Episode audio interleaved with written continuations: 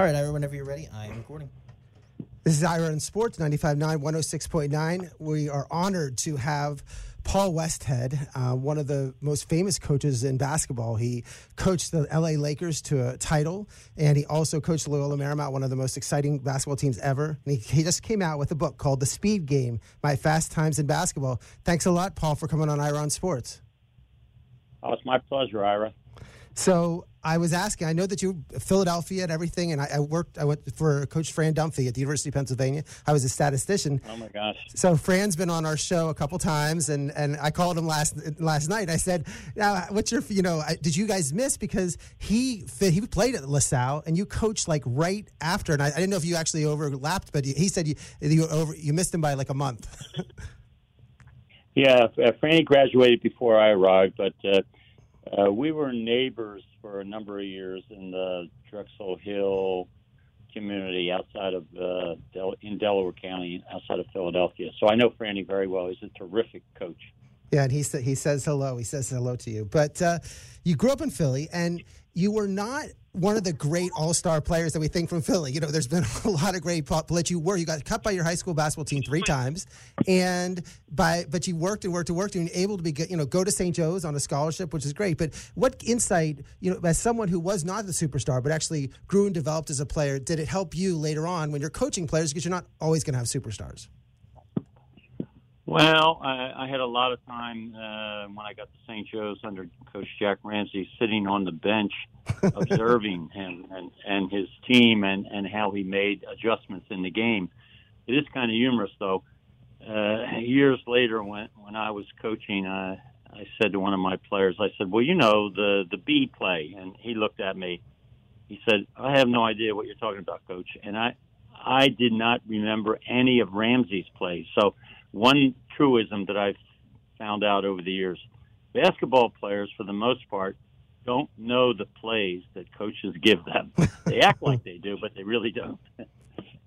so, and then you got, when you're done, you were going to be a professor but instead you had this, this, itch to coach. But it was hard to find jobs. You were coaching, you trying to get it. You got turned down by two high school jobs, really, trying to get that. But you finally latched on to LaSalle, to St. Joseph's as assistant, and then went to LaSalle and had a career there, but all in Philadelphia. So that was exciting to be in that Philadelphia scene, which is everybody. We've talked about Coach Dunphy and other players. You know, what a great area to, to just be involved in basketball.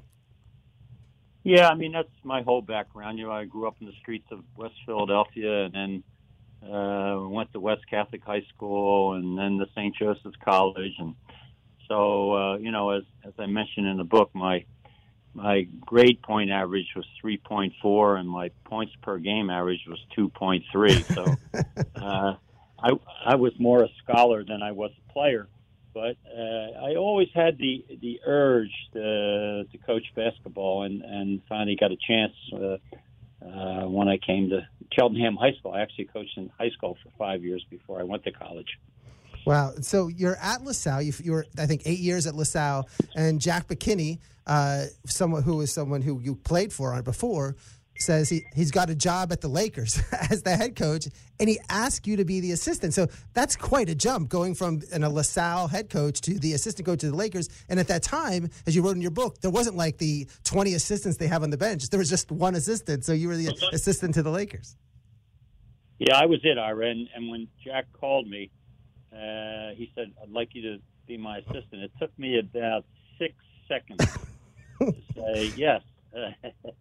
I'll be there tomorrow. Uh, so, I mean, it was a great opportunity that Jack McKinney gave me, and uh, coming to Los Angeles literally changed my life and my family's life.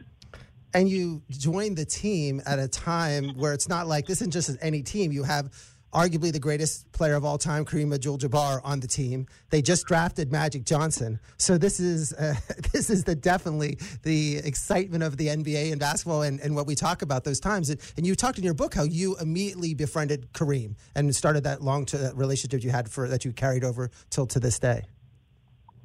Yeah, I mean, uh, my relationship with Kareem started out in the right foot. I walked in to a practice that was going on, Jack McKinney said, "Why don't you go down the other end and work with Kareem?" He was doing something else. I said, "Okay." So I went down, and he was in the low post. So I passed him the ball, and he shot it and made a jump hook, and I passed it 25 times in a row. He made all 25 of them, and he looked at me and he said, "Thank you very much." I said, well, "You're welcome." and uh, I, I went back to Jack and I said, "You know, this coaching in the NBA is really easy." But what I didn't figure out was that's exactly how Kareem wanted you to handle him. He did not want you to overcoach him. He did not want you to preach to him about what he should do or shouldn't do. So I was the perfect fit for Kareem Abdul-Jabbar.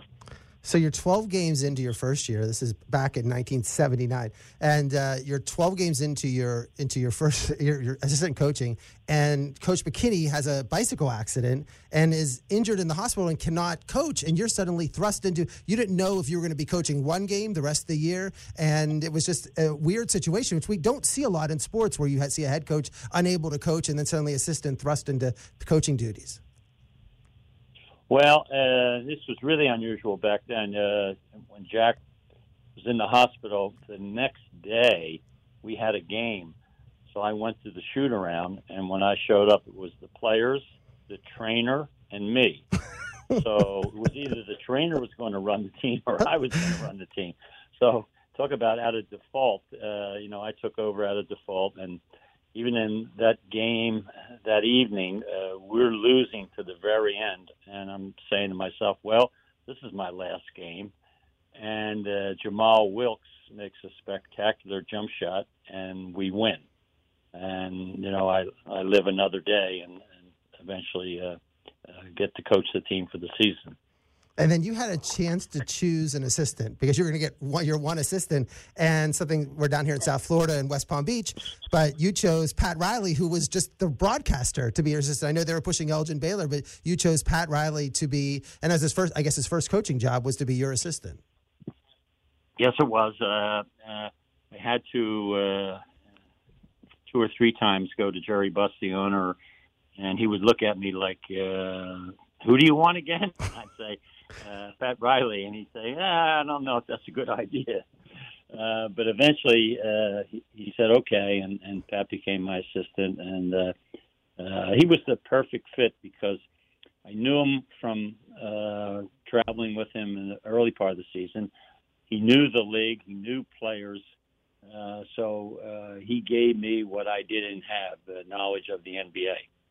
Wow, and then you're coaching so you're thrust in this mix where you have this all this talent, you have Magic, you have Kareem, you have Wilkes, and suddenly McKinney is getting better. So it's the question is, can he come back and coach? Are you going to still coach? And you discuss in the book how difficult because you're meeting with Jerry Buss, you're meeting with the with your team, and it was like through. So not only did you have to coach a team, you actually had to deal with the fact that maybe the coach is going to come back and try to coach, and wasn't even resolved until like the last week of the season that you were going to coach it through the playoffs. Yeah, that was a tough time, uh, Ira, to be honest, because uh, everything that I had going for me uh, was due to Jack McKinney. So the very person uh, who got you there is now trying desperately to recover from injury and to return to his role as head coach. Um, the Buss and his doctors uh, determined that Jack was not ready to return this season. So uh, it was really out of my hands, and uh, because of that, I, I finished the year.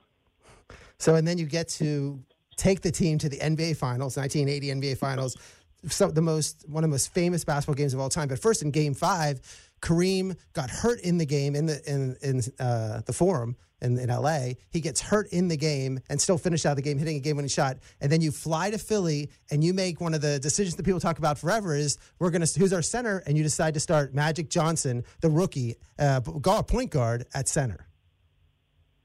Yeah, I mean, uh, I, I, did make that decision, and, it was on the flight to Philly. Uh, you know, uh, to be honest, again, I looked around and I didn't have many choices. Uh, the only other big man we that could fit would be Jim Chones, who was our starting power forward. They did decide to, to do Magic because uh, it was like symbolic that uh, we had this young uh, player who can do many things, and uh, I hope that he would confuse the Sixers, and that's exactly what happened. Uh, uh, he was spectacular in his uh, his his play that night, scoring 42 points. So, and then you come back uh, for the second your second year after you won the title, come back the second year, and then you're dealing with what really has been, you know, the whole Kobe Bryant Shaq thing, which some of our listeners have heard from a more modern time. But the fact that Magic wants to say, this is my team, and Kareem is like, no, I'm the all star, one of the all time greats. And it was like this friction between Kareem and Magic, and you're sort of in the middle of this, plus you have the ownership, and, and you're dealing with all these issues for that second year. That was really difficult, but, you know, something that other, you know, coaches have dealt with in the past in the future since then. Yeah, that's I. I never thought of the Kobe Shaq uh, combo, but it, was probably similar. Uh, the the difference, well, the reality was that because of his excellence and proven excellence, I sided with Kareem Abdul-Jabbar. He he was the man for this team. He was the one when it was crunch time I wanted the ball to go to. I wanted him to take the last crucial shot because uh, he he never faltered and he had years of experience behind him. So uh, I picked Kareem as my leader.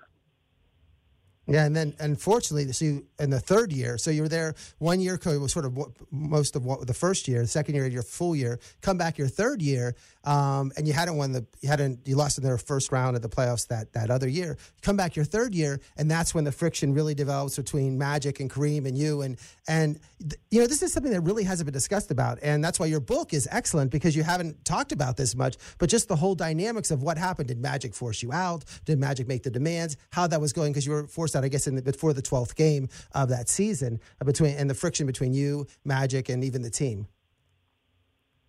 Well, yeah, there's a couple of components that, uh, that I, I, do talk about. One was, in, in fairness to Magic Johnson, uh, he had uh, knee surgery the season before, and uh, I could tell right away that he was not the same Magic Johnson of his rookie year. So he was still working out his his game. He just had lost a step, and and for great athletes, when they lose a step, they're not the same players, and it, and it kind of works on them. So that was working on Magic. Um, I did have an issue with him in Salt Lake City uh, at the end of the game. He missed an assignment and he wasn't really paying attention at timeout. So I talked to him after the game by himself in another locker room, not to uh, confront him with the team. And he unfortunately took it the wrong way and said he didn't want to play anymore for us. And the next day, Jerry Buss fired me. So uh, Magic's objection forced me out. But to be honest, I think the Lakers were looking to move me. They they were un, unsatisfied. They weren't happy with uh, how I was coaching even though it was a five game winning streak we just completed. And it was funny, you said in the book that you were replaced because they said they wanted Showtime, which Pat Riley is synonymous with now the word Showtime. But you really then, after that, started to be, you know, you created Showtime because they said you didn't play fast enough, and now you're known as the fastest coach ever. so I thought that was ironic. But yeah, yeah, it's very ironic, Ira, because, you know, uh, ever since my LaSalle days in the 70s, if there's any one thing I always did, I always pushed the envelope. I always wanted to play fast. And, and I think much of the discontent among the players was that I was trying to play too fast, and they didn't like that kind of ritual.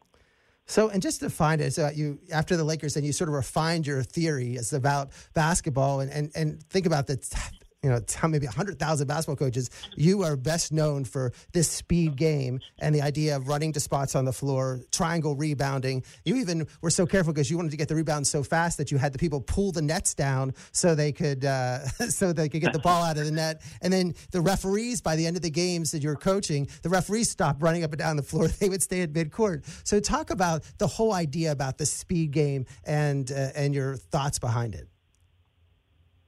Well, my, my thoughts behind the speed game uh, is very simple. Uh, uh, and, and in fact, we were better at running fast break when the other team scored. That's why I was worried about the nets. We, we were better taking the ball out of the net and running our fast break. We could do that in three seconds.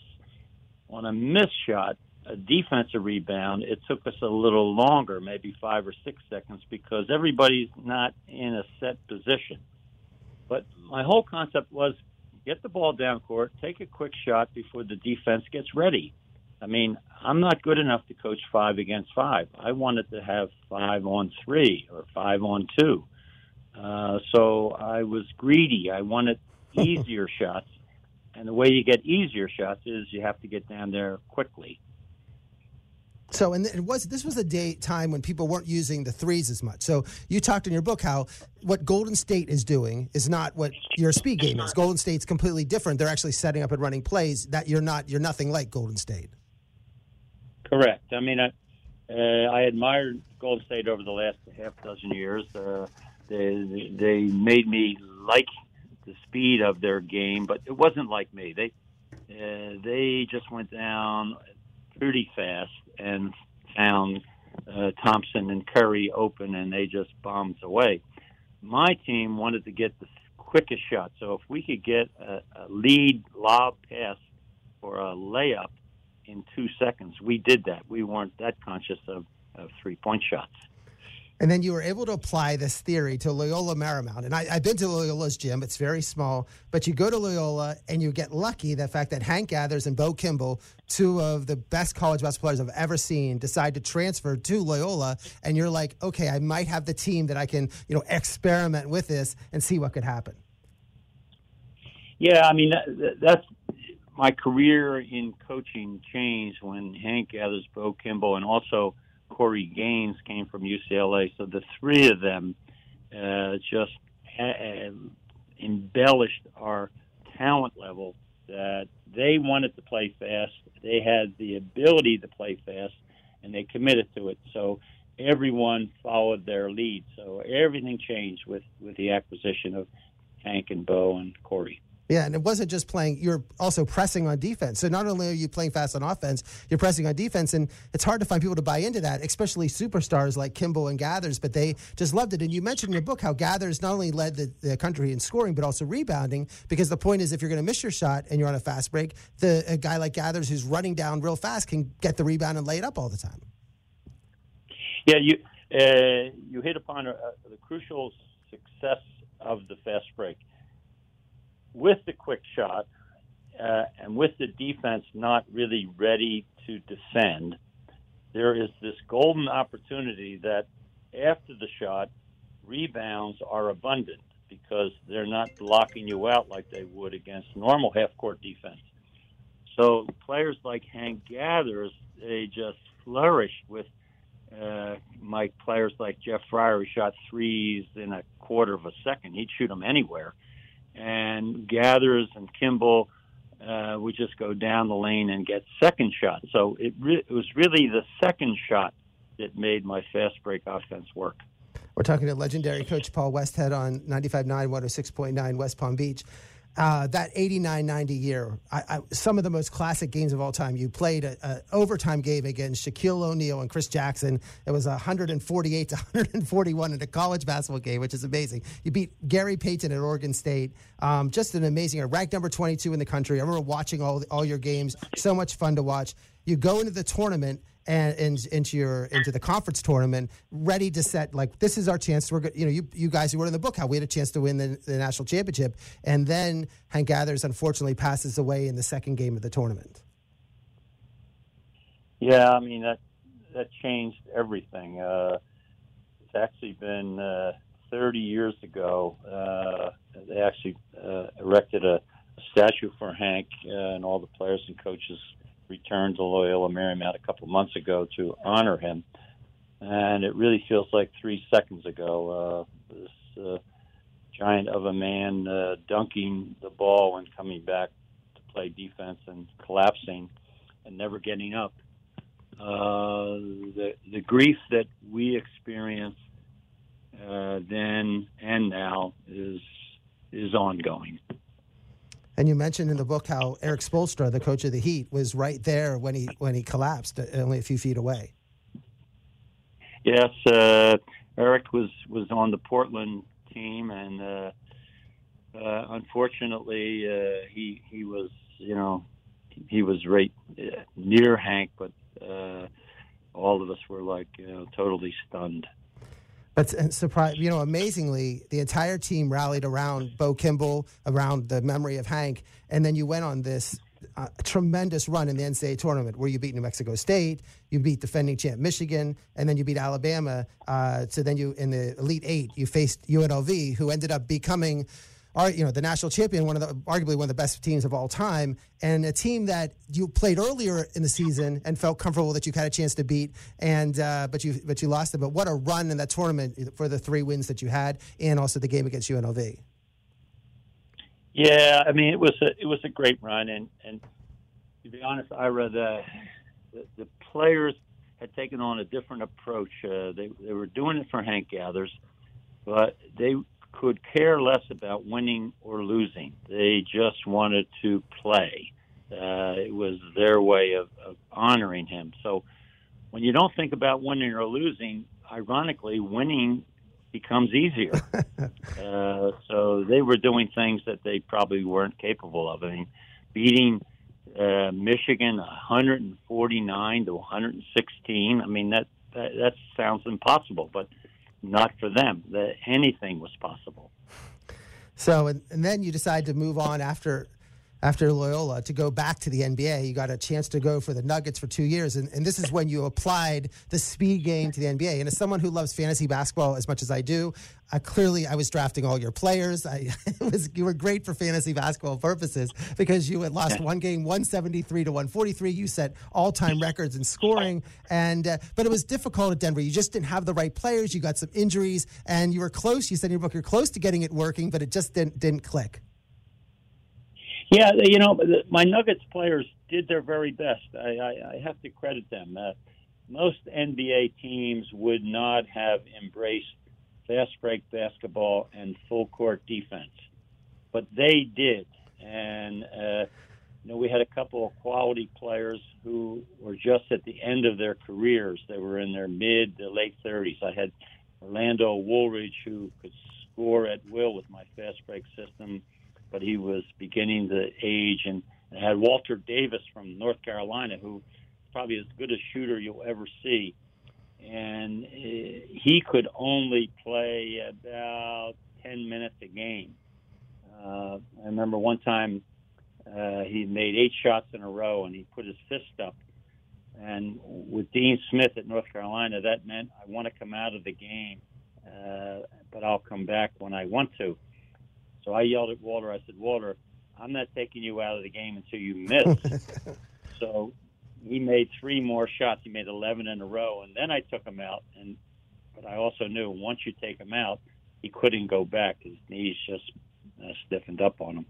And then you fi- you talk in your book about um, that besides Mount, Loyola Marymount, the one team that bought into your system the most was a, actually a WNBA team when you won the WNBA title with Diana Taurasi as point guard. When they totally bought into the entire speed game, fast break the entire time, and, and were able to lead them to a title. So that was quite ironic that it was a WNBA team that you got your uh, great success with you running the speed game.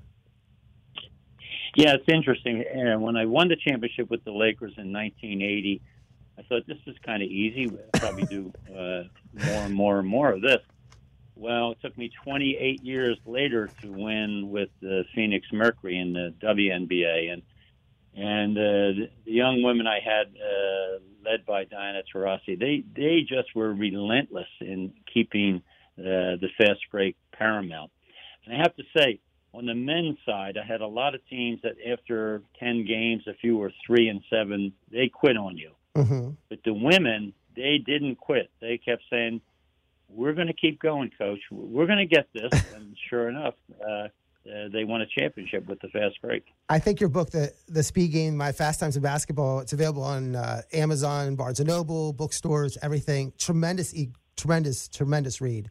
Uh, very and, and stuff that I learned that really hasn't come out before, especially the whole the Laker the whole situation where we people talk about it all the time, but it's from your insight. So I thought that was really very interesting. Um, today's basketball game, the the um, reliance on the three point shot. Uh, just seems like every game is the Houston Rockets going down. I mean, people are comparing you to Mike D'Antoni, which I think is completely different if you watched your games. What do you think about today's basketball in terms of just the three point shooting again and again? Well, you know, I kind of like it. I mean, I Uh, I think it has changed the game. I think it has opened up the game. I mean, you have, uh, for example, in the Lakers, you have Anthony Davis who runs classic fast break. Uh, uh, Miami scored a basket. He'd sprint and they'd throw a lead lob to him, and he'd dunk the ball ahead of the defense. That's my kind of fast break. But the next play, he'd walk down the court and shoot a 35 footer and make that. So uh, they, they've shown me things that you know I, I never thought of. Uh, but it, it kind of fits uh, the style of, of, of NBA players and I think college players.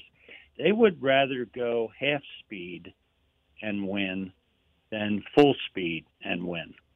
Uh, the full speed is too hard for the players, so they want to take their time.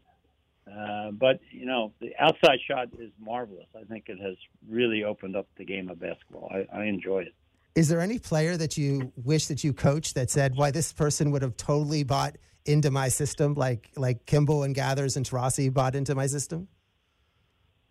Yeah, it's interesting. The the one player, and he was just traded to the Washington Wizards, so I'm going to uh, uh, see how things go.